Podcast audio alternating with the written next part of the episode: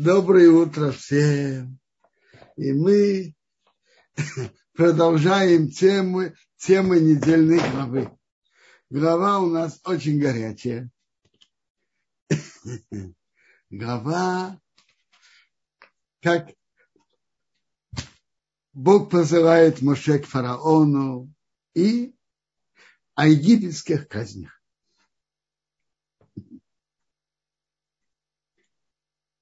Вчера на уроке мы говорили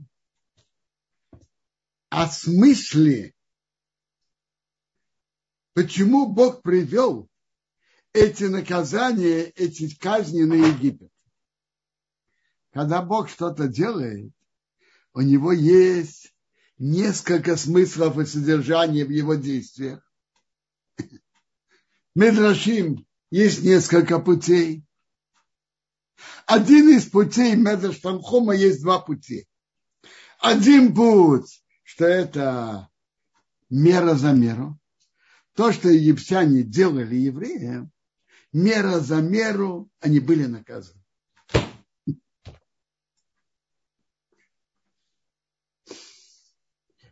Они бросали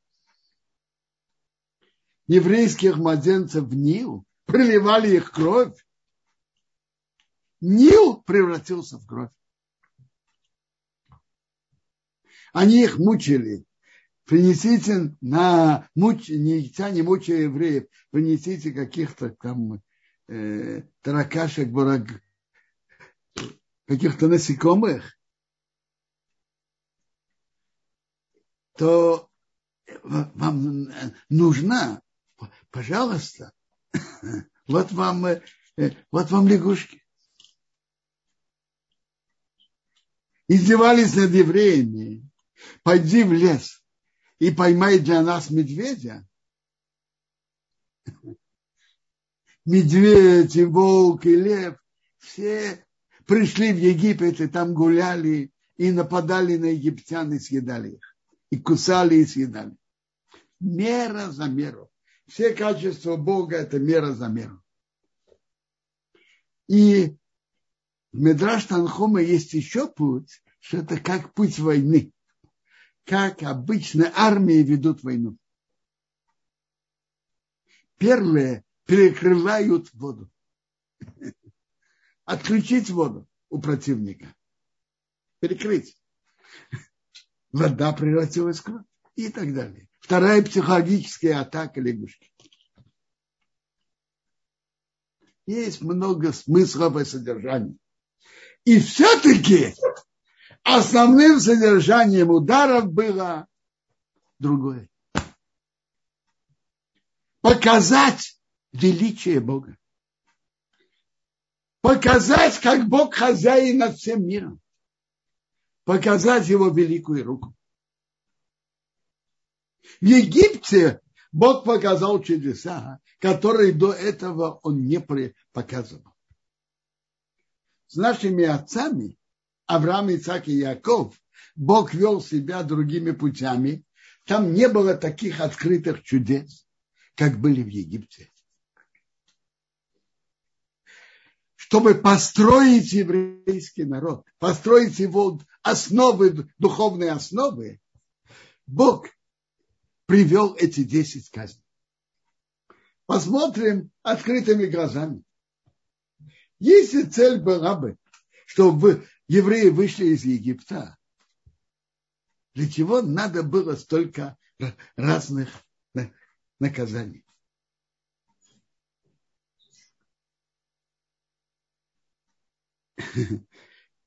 И второй, и второй вопрос. Можно было одним ударом, одной казнью, которая не прекращается, пока вы не выпускаете евреев. Например,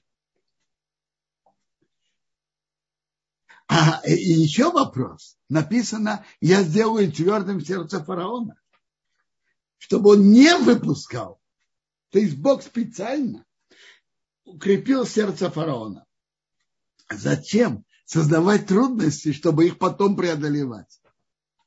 Цель была, был не только выход евреев из Египта, была более, была и другая очень важная цель показать еврейскому народу и египтянам и всему миру величие руки Бога.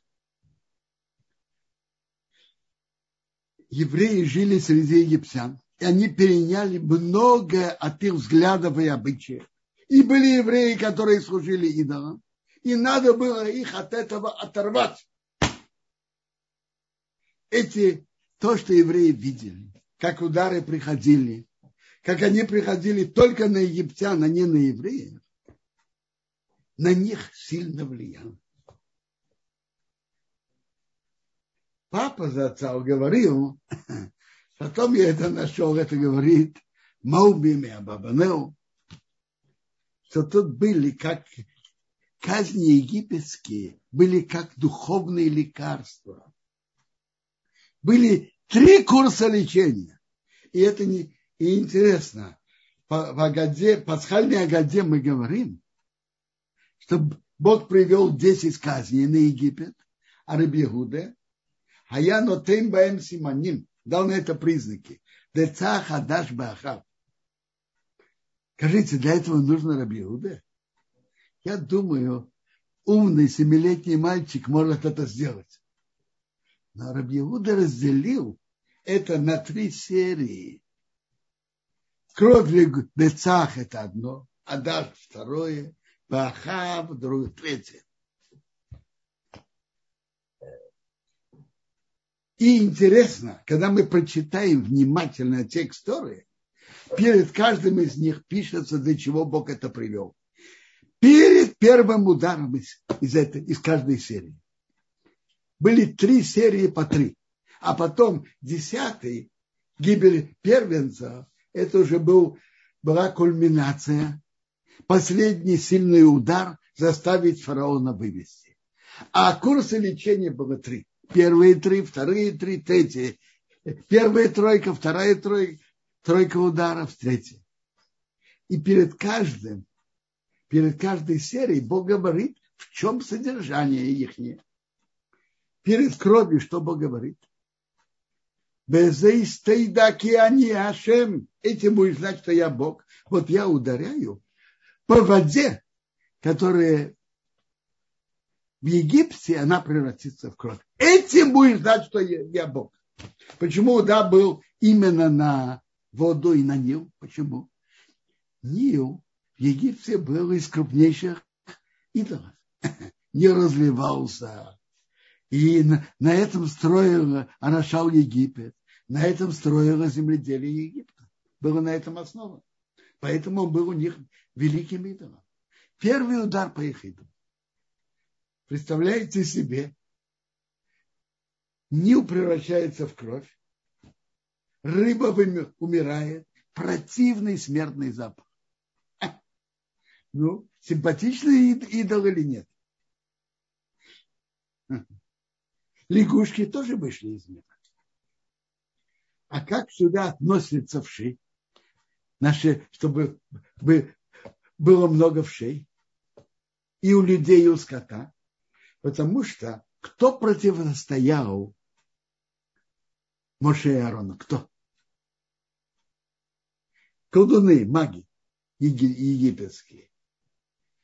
С кровью они пробовали что-то сделать подобное. Конечно, не в тех масштабах, что-то маленькое. И они пробовали, и с кровью лягушками они что-то пробовали, а когда дошло до вшей, они не смогли. И вынуждены были признать правду, что это палец от Бога, это не колдовство. До сих пор их тезис был, мы делаем, мы делаем колдовство, и Моше Арон тоже занимается колдовством но они более продвинутые. Если кто-то помнит, в Советском Союзе был такой лозунг. Догоним и перегоним Америку. Мы, мы их догоним еще. Так э, это, это был тезис их раньше. А когда были вши, то они вынуждены были признаться, это палец от Бога, это от Бога, это не колдовство. И первый курс, первая серия прошла с удачей. что даже колдуны вынуждены были признаться в своем бессилии, и что это не то, что Моше Арон делает, это от Бога, чудеса от Бога.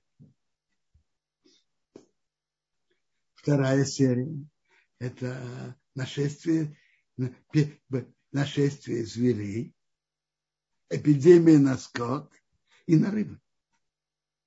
Так перед нашествием зверей, что Бог говорит?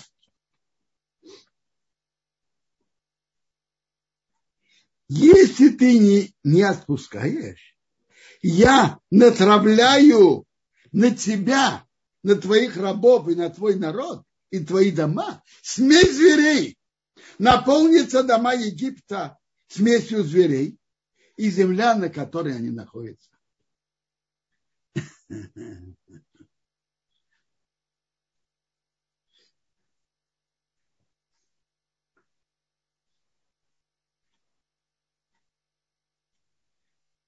я выделю в тот день землю Гошен, что мой народ там находится, что там не будет зверей. Чтобы ты знал, что я Бог внутри земли. Что это значит? Есть люди, которые думают, что Бог таки создал мир, он хозяин мира, но он на, не вмешивается, он сидит на небе и не вмешивается в то, что тут происходит. Э, кто будет здоров, кто будет болен, кто попадет под машину, кто нет, и так далее, и так далее. На кого лев нападет, а на кого нет. Кто попадет в дорожную катастрофу, кто нет. Кто заболеет короной, кто нет. Так тут было подчеркнуто, что Бог наблюдает и руководит всем, что здесь происходит. И гуляют львы, тигры, леопарды, волки, медведи, рыси. Гуляют спокойно по Египту и нападают. Обращ... Можно обратить внимание. На египтян они нападают, а на евреев нет. Евреи были на всей территории Египта, но основное их место проживания было Гошин. В Гошине, где там живут евреи, звери доходят до территории Гошина. По-видимому, они читают вывески. Там написано «Земля Гошин». В скобках, где живут евреи. Ну, сюда мы не идем. Откуда звери знают, куда идти и куда не идти? Откуда? Бог руководит всем, что происходит. Почему на, э, на египтян звери нападают, а на евреев нет? А? Это Ашгаха протит. Бог наблюдает и руководит.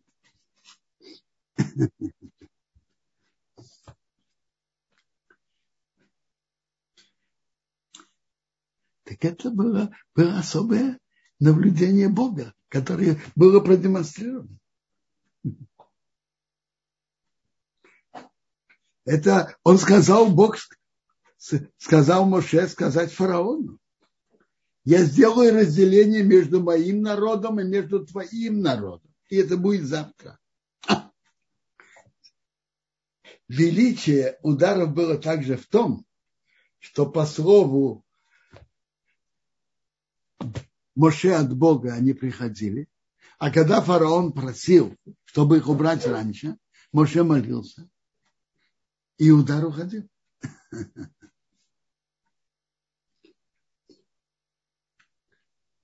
Было несколько казней, которых фараон просил пощады в середине наказания.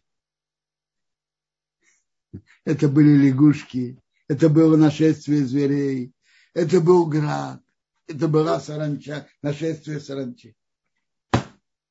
Когда фараон, фараон просил и обещал, что он выпустит евреев, просил у Моше, Моше молился, и Бог прекращал наказание. Мы возвращаемся к теме нашей, что нашествие зверей демонстрировала, как Бог руководит всем, что происходит в этом мире. Вы знаете, Медрашим говорят, написано, что евреи одевались по-другому. Давайте пофантазируем. Академия наук Египта заседали. Почему нападают только на египтян, а не на евреев? Один седой профессор заметил, сказал, у животных мы видим, что они обращают внимание на одежду. Может быть, евреи одеваются по-другому. Пошли, оделись под евреев. Точно как евреи. Подходит медведь, нюхает и спокойно съедает его. Это не вопрос, как он одевается. Это Ашгаха Бога. На египтян был, было это наказание, на евреев нет. Это показало наблюдение Бога. То, что происходит с каждым из нас. Следующее наказание из этой серии было эпидемия на скот. Евреи, скот евреев и скот египтян паслись на пастбищах от, э, близких один к другому. Скот египтян весь умер, пал, а скот евреев ни один не умер.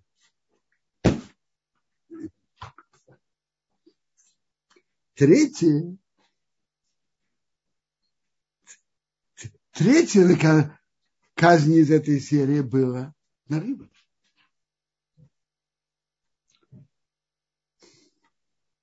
На рыбы. Давайте почитаем, как было. Знаете что? Давайте прочитаем эти наказания, как они выглядели.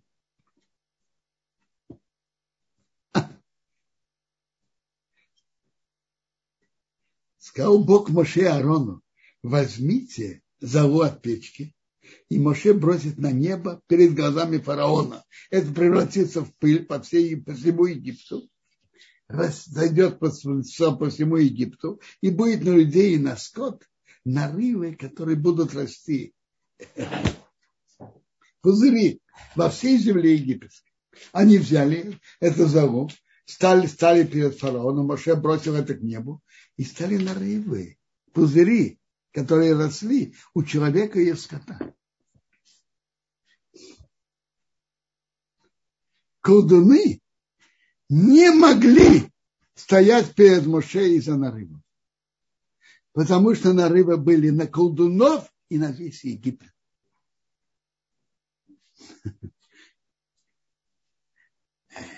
Они же, наверное, то есть они стыдились прийти перед фараоном. Чего они стыдились? Они же, наверное, были одеты. Ну, может быть, на рыбы были и на лице, и на руках, которые обычно открыты. Но мне кажется, что они стыдились не только этого. И человека, который есть на рыбы, который чешется, трудно удержаться, не чесаться, не крутиться от от неприятного ощущения от боли. Сидеть перед фараоном и чесаться, и ерзать на стуле некрасиво. И они стыдились, поэтому они не пришли к фараону.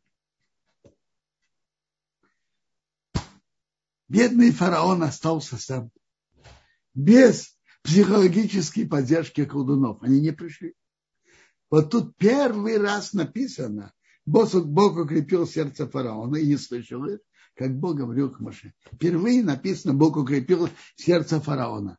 Первые пять казней фараон держался сам. Некоторые он, как говорится, шло ему легко, а некоторые он, как говорится, работал над собой укрепить свое сердце. Первые казнь, которой написано, Бог укрепил его сердце, это было нарывы. бедный фараон остался без поддержки колдунов.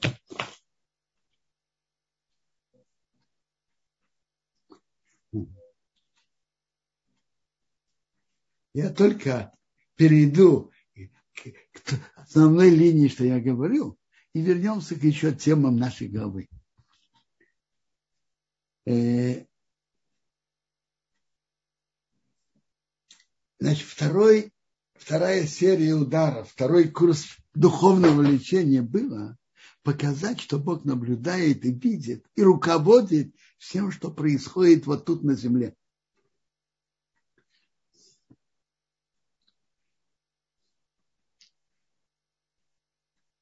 Второй курс, а третий курс?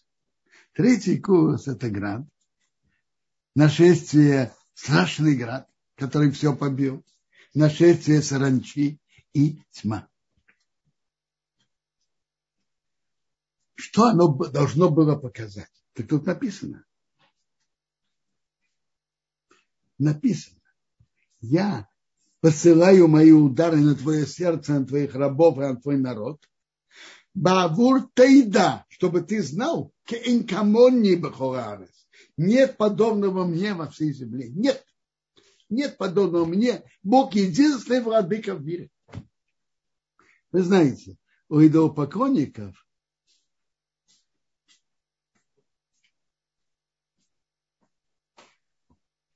у идолопоклонников были, были такие взгляды, что идолы, они приписывали им то, что люди делали. Воюют, иногда этот побеждает, иногда этот побеждает и так далее. Один раз этот победил, а в другой раз другой победил. И чтобы было хорошо в жизни, надо стараться угодить всем, нет? Есть столько сил есть, надо всем угодить. Это же не так. Есть одна сила в мире, только Бог. И надо слушать его. И, и смысл третьей серии было показать, нет подобного мне во всей земле. Есть один владыка мира. Нет больше таких сил. Нет.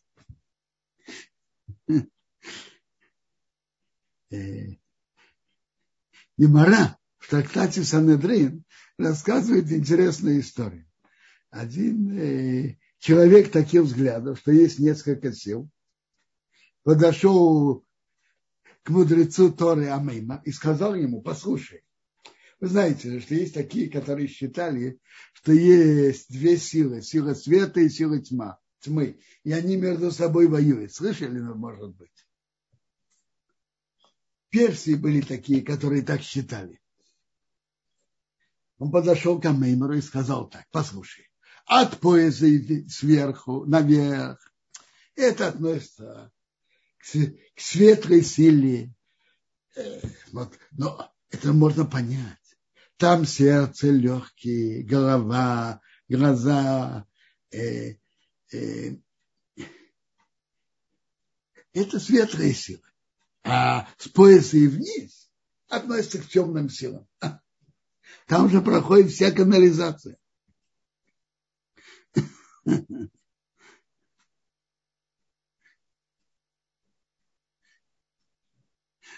Ответил ему Амейма, послушай, если, как ты говоришь, то почему хозяин нижней половины человека позволяет верхнему проводить через него свою, его канализацию?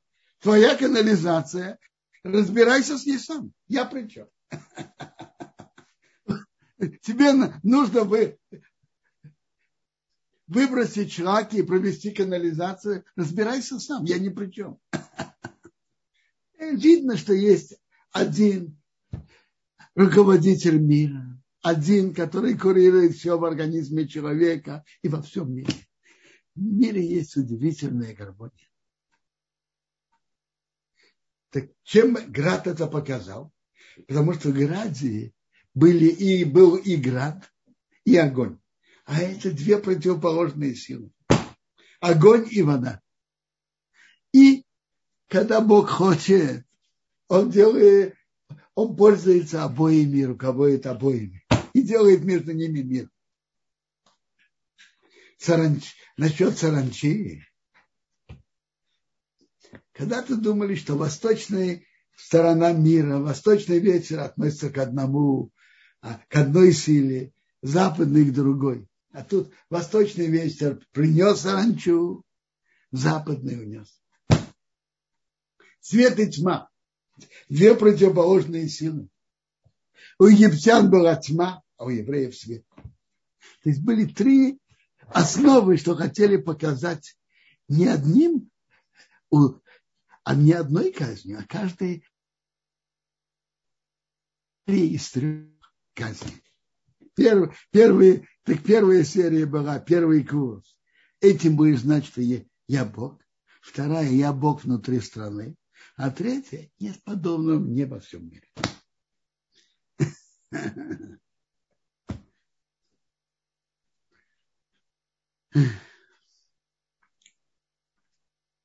Может быть, скажем несколько слов насчет выбора, выбора фараона, ну, вообще выбора человека и выбора каждого из нас.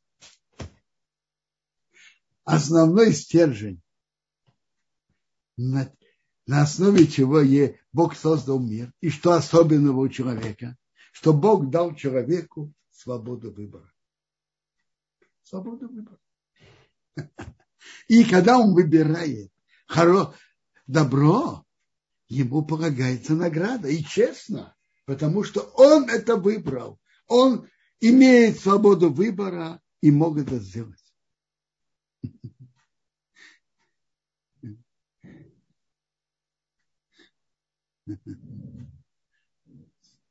Задают вопрос, а что насчет фараона? Ведь написано, Бог, Бог сказал, я сделаю твердым его сердце. Дальше написано, что Бог сделал твердое сердце фараона, что он не выпускал. То же самое написано и в следующей главе тоже. Написано, Бог укрепил сердце фараона. Написано несколько раз.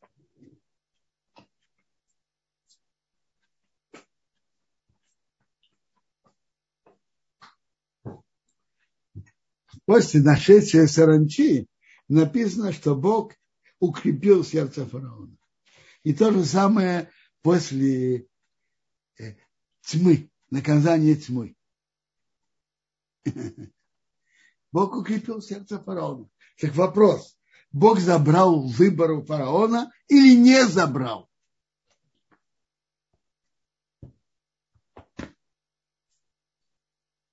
А? Бог за... Рамбам пишет так, что если Бог считает основа мира, это выбор.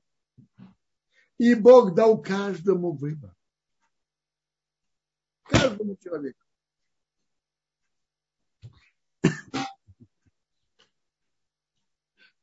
Но если кто-то делал большие преступления, и мера правосудия Бога решила, что он достоин наказания забрать у него выбор, Бог у него забирает выбор. И это то, что было у фараона. За его преступление Бог забрал у него выбор. А если так, за что Бог его наказывает? За предыдущие преступления. У него был хороший большой список преступлений и он его наказывает за прошлое. За, за сейчас не за что наказывать. Бог же него забрал выбор, но наказывает его за прошлое.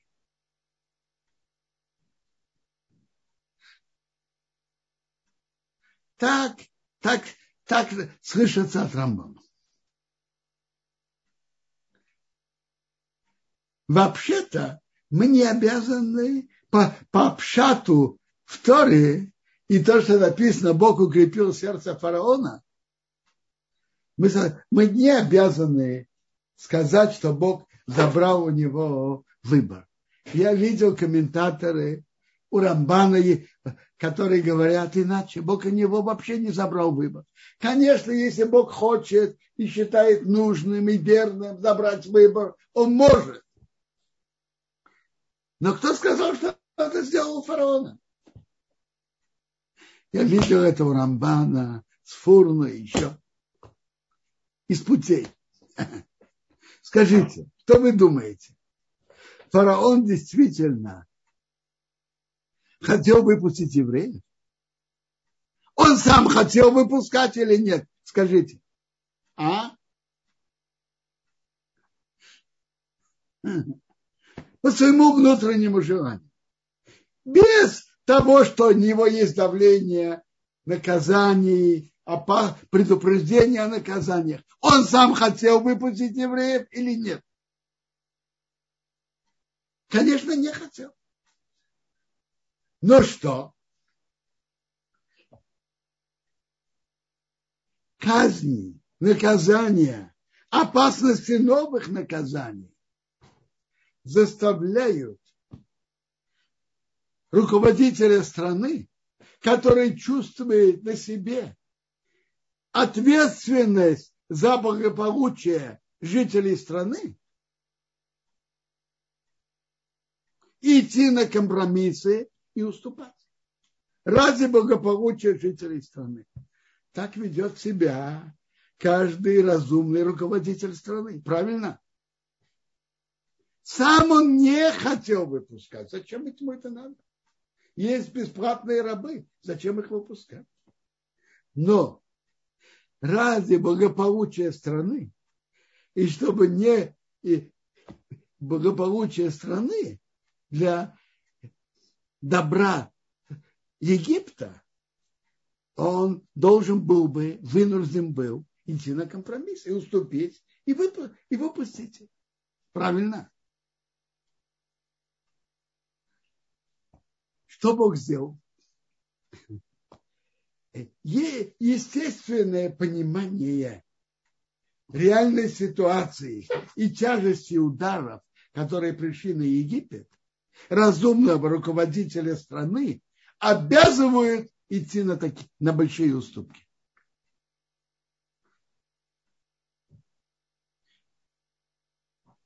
Что Бог сделал? Он не дал ему почувствовать тяжести удара и тяжести возможных наказаний, которые придут на Египет в должной мере. Ну, э, брак, при, воды Египта превратились в кровь, превратились, э, пришли звери, пришли звери. Ну, и так далее. Как говорится, не так устрашен волк, как о нем говорят. Он, не, он укрепил сердце фараона, значит, можно понять, что он не дал ему почувствовать тяжести ударов, которые он на него привел.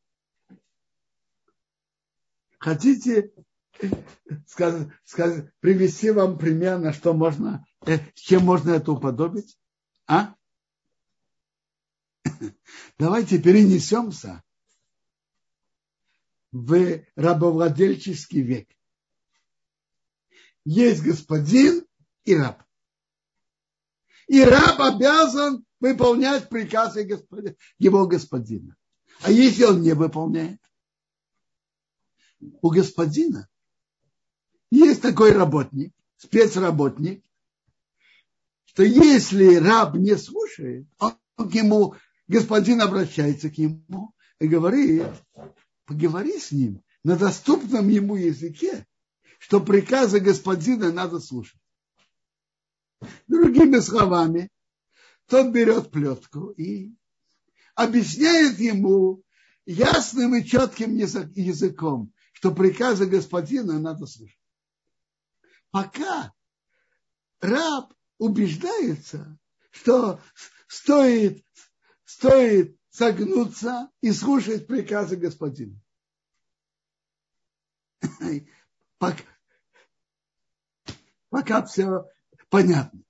Представьте, прибавим еще что-то. В конце концов, раб сгибается и слушает приказы господина.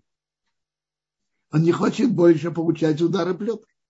Ему выгоднее подчиниться приказу господина, чем получать удары плеткой. А представим себе добавку.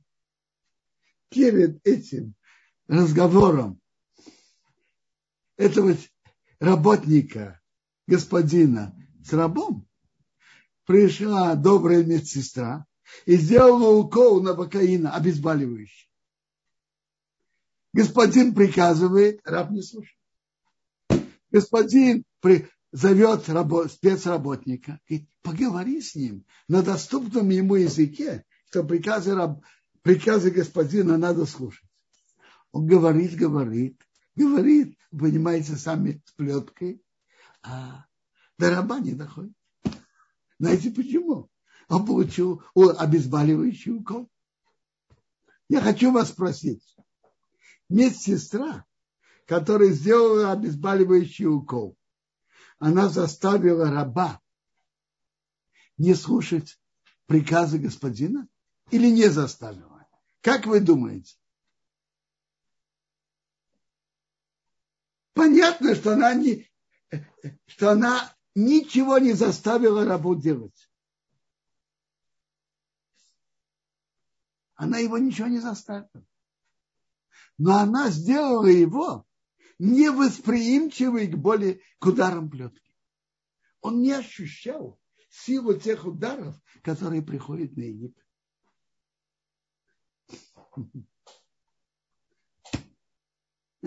Можно и так сказать. Ну, есть у кого вопросы на это объяснение, пожалуйста. И продолжим дальше. Ударов, а, тут Виталь Хая задает такой вопрос. Если принять мнение, что у фараона не забрали свободу выбора, то тогда он просто туповат. Если злое... Если Почему он туповат? Чем он тупой? А может он, он, он не тупой? Э, просто он ощущал удары, так Бог сделал, что он ощущал удары не в, не в реальном а, объеме. Это Бог так сделал, это не его тупость. А, а что вам так плохо, что он был тупой, я не знаю. Но, но по-моему, это не тупость. Это ощущение. И он, э, э, как каждый ощущает по-разному. Такие есть реалистичные видения ситуации, а есть нереалистичные. Бог сделал так, что он не, не воспринимал в должной мере тяжесть этих ударов, которые Бог на него привел, тяжесть этих казней. Я тогда позволю себе развить э, немножко вопроса Виталь Хаи, которая сравнивает э, фараона и злое начало. Получается, что злое начало работает у нас таким же самым образом. Все может быть. Все может быть. Вы знаете, очень часто человек себя... Есть такое явление самообман. Человек говорит, ну, это не так страшно, это то, это самообман. Квадараб, тут в поддержку вопросу Виталь Хай есть еще в Ютубе вопрос от э, нашей постоянной участницы Нуны. Она спрашивает, почему фараон не послушался своих жрецов, когда те сказали им, посоветовали отпустить еврейский народ. И почему жрецы сами это предложили? Где написано, что жрецы предложили?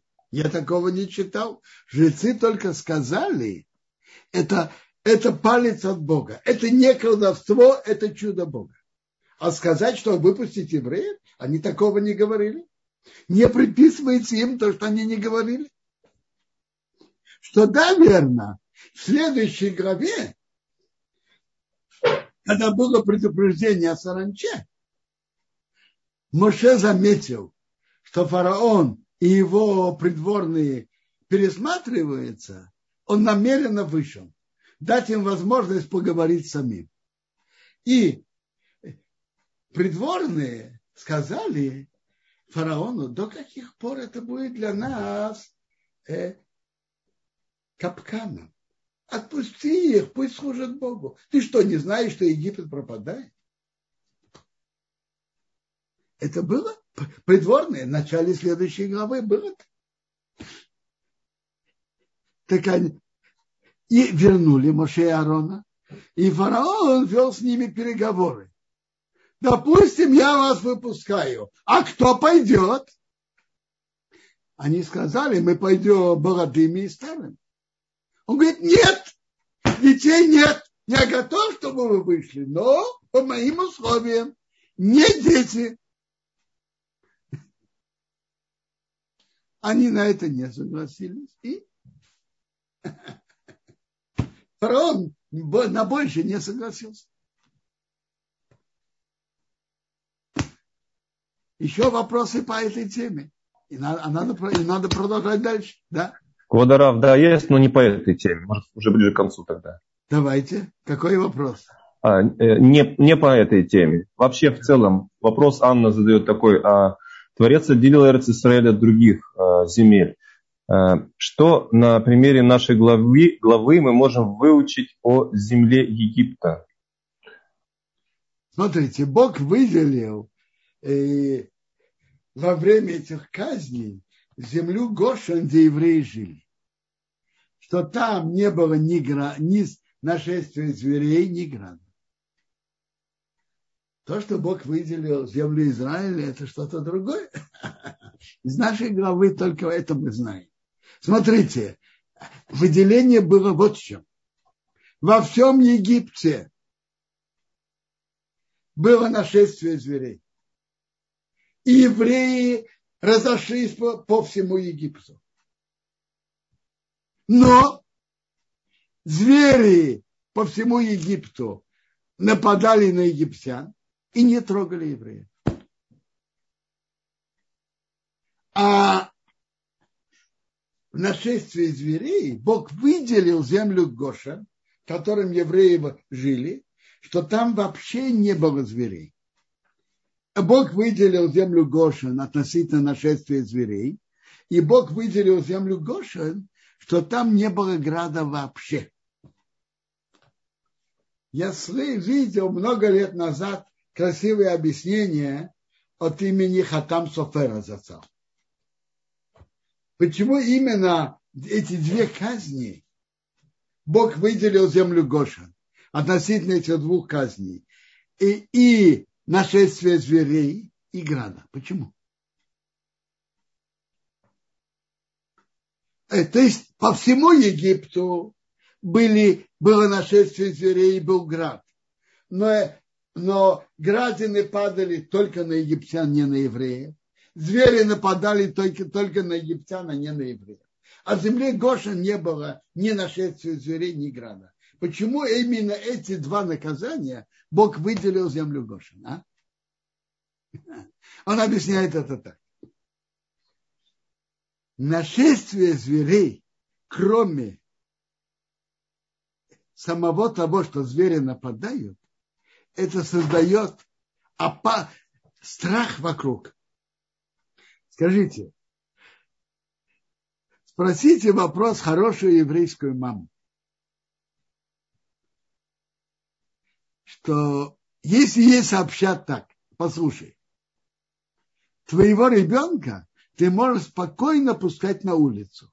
Правда, там кишат звери и нападают. Лев справа, волк слева, но твоего ребенка никто трогать не будет. Скажите, хорошая мама вышлет сына на улицу или нет? Наверное, нет. То, то, то же самое, то же самое насчет града. Скажут хорошей маме, послушай, э, град справа, град, градинка слева, впереди и сзади на, на твоего ребенка ни одна, ни один кусок града не, не падет, не упадет. Мама пошлет своего сына на улицу или нет? То есть эти два удара, звери и град, не только сами, само то, что они нападают, не только что сам град падает, и это страшные удары и опасные это создает страх вокруг. Поэтому не было ни звери не было в Гошине, и то же самое град не был в Гошине. Там, где в основном, там, где проживали евреи. Ну, есть еще вопросы или продолжать дальше недельную главу? Водорад, пока, пока нет вопросов, можем еще пока продолжать. Очень хорошо. А как это мое объяснение насчет выбора фараона? Э, по Рамбаму просто Бог забрал у него выбор. Я говорю вам, что по пшату Торы мы не обязаны так говорить. Можно сказать, что выбор у него был, но Бог забрал у него ре, реальное, правдивое ощущение от тяжести удара. А я не понял, что он спрашивает. Какой-то вопрос на экране, а я не понял.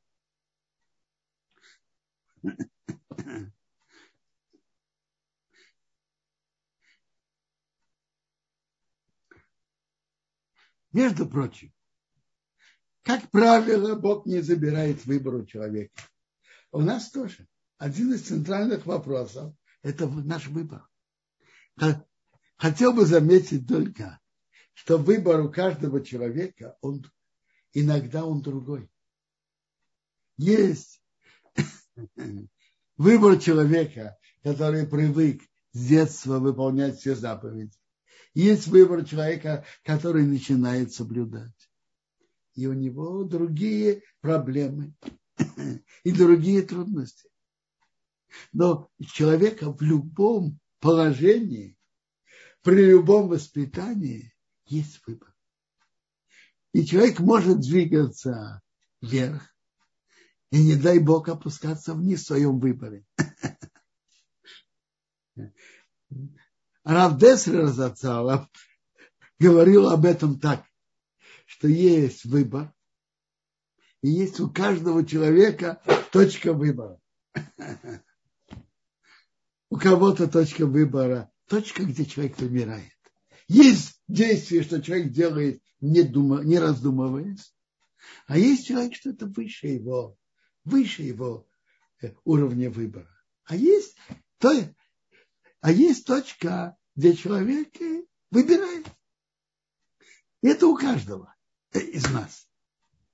Давайте скажем простой пример. Парень, обычный средний парень, который учится в Ешиве, учит Тору. Я понимаю, что пропустить молитву Минху или проспать и утром не встать, не читать шма и молиться, это ниже его уровня выбора. А с другой стороны, ночью, в полночь, плакать о разрушенном храме, как правило, это выше его уровня выбора. А где же его выбор? Те часы, которые она дает учебе, с какой преданностью, с какой серьезностью он занимается учебой, как он молится, более сосредоточенно, менее и так далее. Как он говорит с товарищами, деликатно или не, или не, деликатно и так далее. Это его, это его стороны выбора.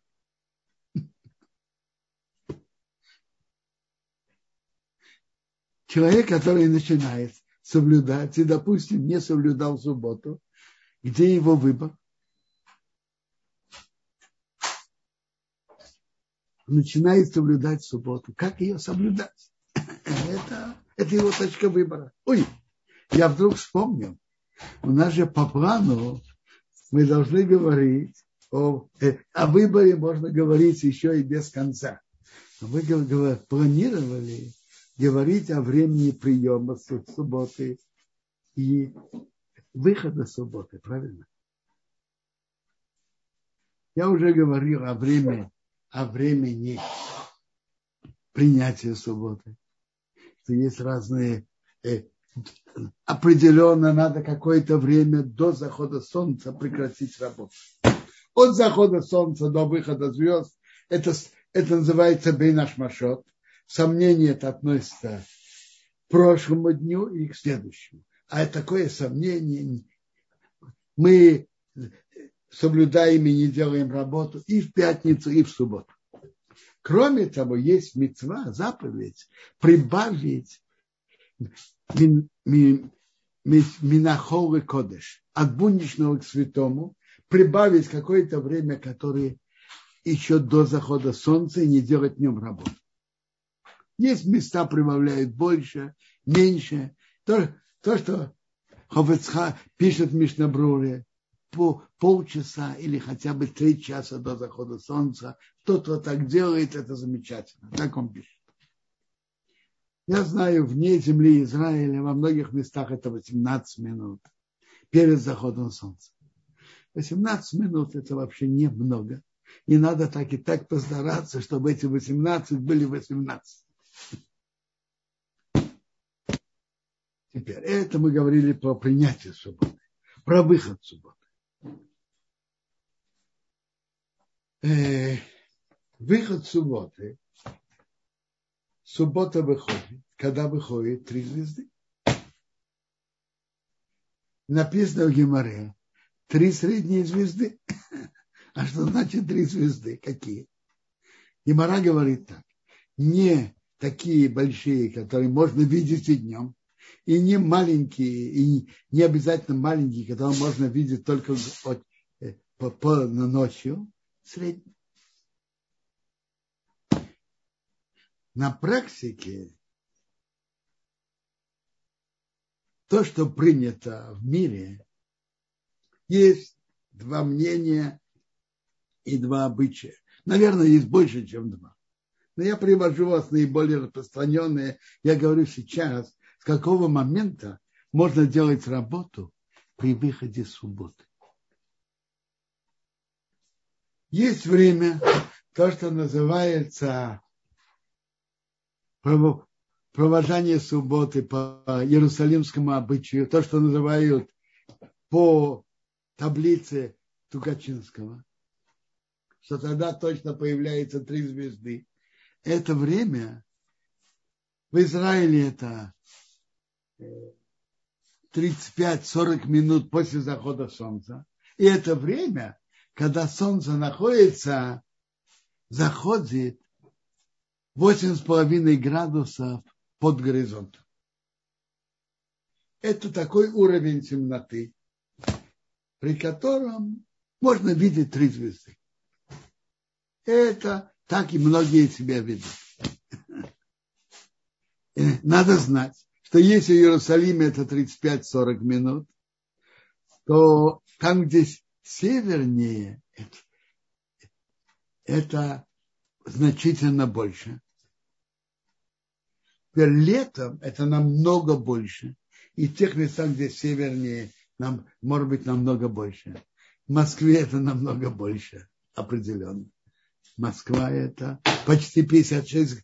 Э, если Иерусалим 32 градуса, то Москва 30, 56 градусов. Я небольшой спец, знаток в астрономии, к сожалению, но это факт, это зависит от широты и зависит от времени года. Лет, во время равноденствия промежуток между заходом солнца и выходом звезд самый короткий. Летом, в середине лета самый длинный. А зимой, в середине зимы тоже длиннее, чем при равноденствии, но, э, но коро, короче, чем летом. И чем мы идем севернее, то это, то это промежуток намного длиннее. Это я сказал по обычаю, по иерусалимскому обычаю идти за тремя звездами по Тукачинскому.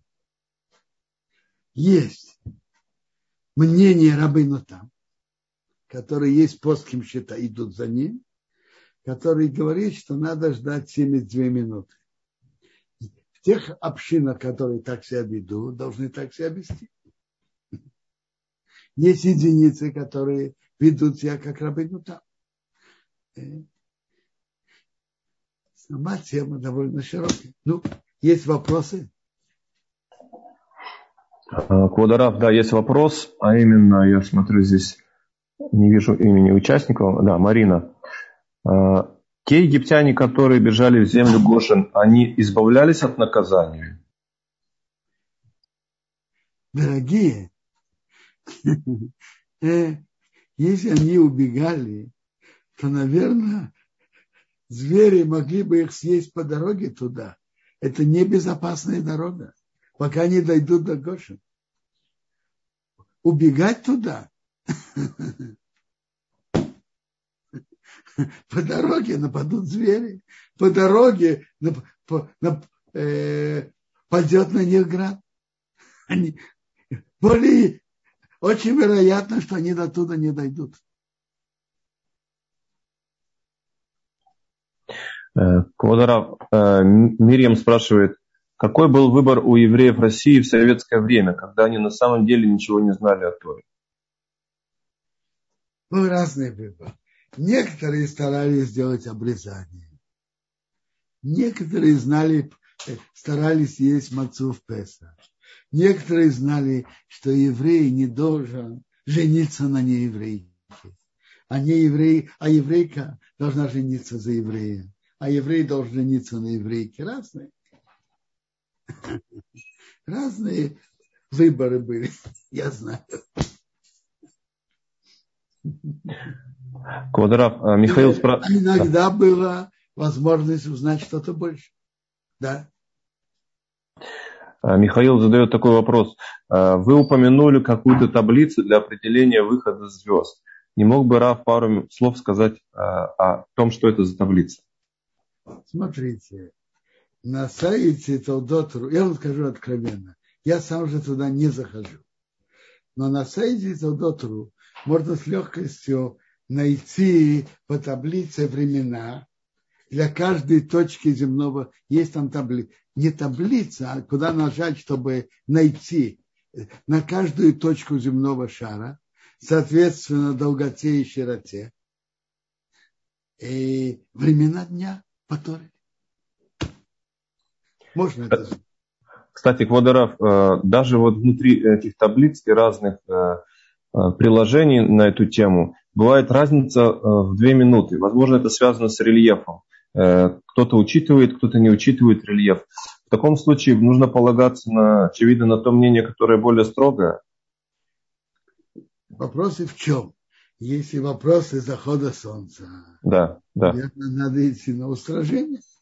Э, вообще-то составители таблиц уже писали, что на несколько минут они не могут Э, не могут гарантировать. А я вам скажу, вот в Иерусалиме, например, заход солнца, э, есть заход солнца, если бы мы на, жили на уровне моря. Такой заход солнца. А, например, мы в Иерусалиме живем на высоте где-то 800 метров, поэтому наш реальный заход солнца минуты на 4-5 позднее. Если бы, э, если бы убрать горы, на которых мы находимся, то э, на уровне моря был бы такой-то заход солнца, а мы находимся выше. Заход, заход солнца позднее.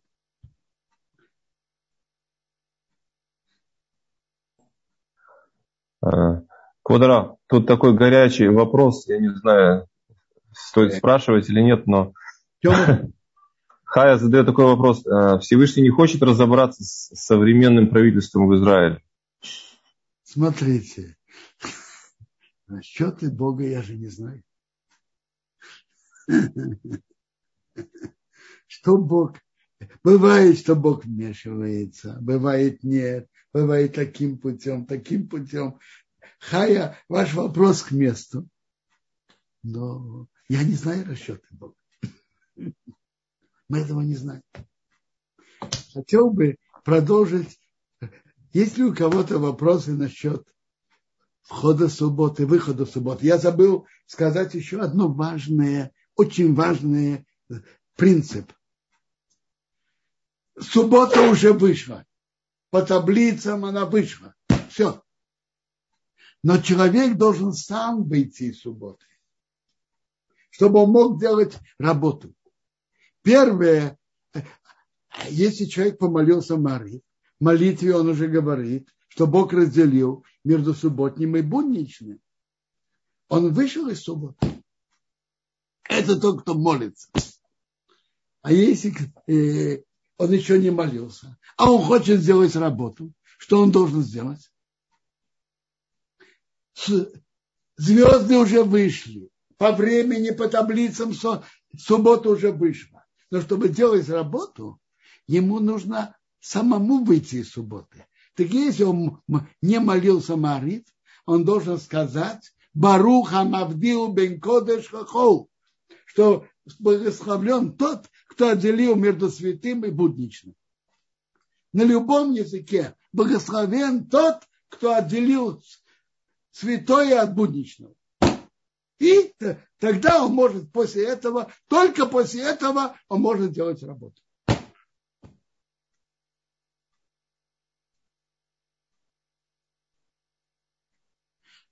А чтобы он мог есть и пить, он должен делать абдагу над стаканом вина и, или виноградного сока, или напитка, принятым в этом месте, сделать авдову. После этого он может есть и пить. А чтобы делать работу, достаточно помолиться Мариф, упомянуть, как а там в середине молитвы а вы, о разделении между святым и будничным, между субботой и другими днями. А, а если человек хочет делать работу до молитвы, э, так он может сказать Борох Амаду бен Кедиш Хехеу, благословен, кто отделил святое от будничного. Тут был на экране вопрос – пить же можно без обдавы. Давайте скажем так. По основе закона пить воду можно без обдавы, пить воду. Обычно не принято это особенно делать. По основе закона можно пить воду, но не другие жидкости.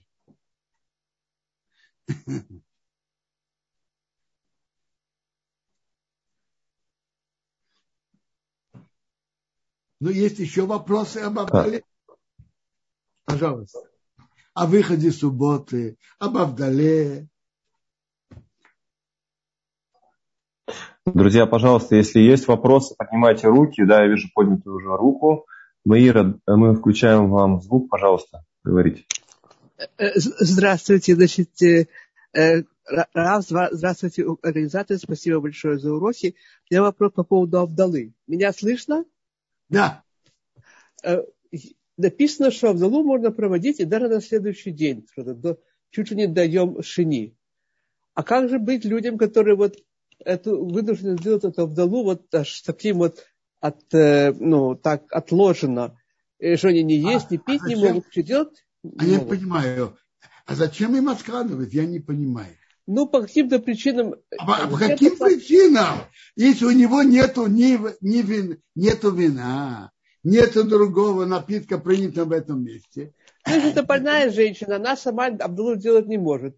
А ей прийти кто-то, чтобы это Абдулу сделать, может только на следующий день. Это не разрешено? Можно. Можно. Вопрос изначально Смотрите, должна ли она поститься до этого, я не знаю, это вопрос. Но обычно, обычно делают, пить и есть нельзя до, до Авдалы. Кроме пить воду по основе закона можно. То есть получается, что тут пока непонятно, как себя вести в этой ситуации. Смотрите, если больная женщина, из-за этого она постилась, нет. Но нормально э, делает Авдалой, только потом едят и пьют. Кроме воды, что по основе закона можно. Я здесь, можно еще один вопрос по поводу да. чтения Торы? Можно? Да. Э, когда мы читаем Тору дома, там изучаем, там, э, и там, значит, нужно сказать имя Всевышнего, Шем Ашем.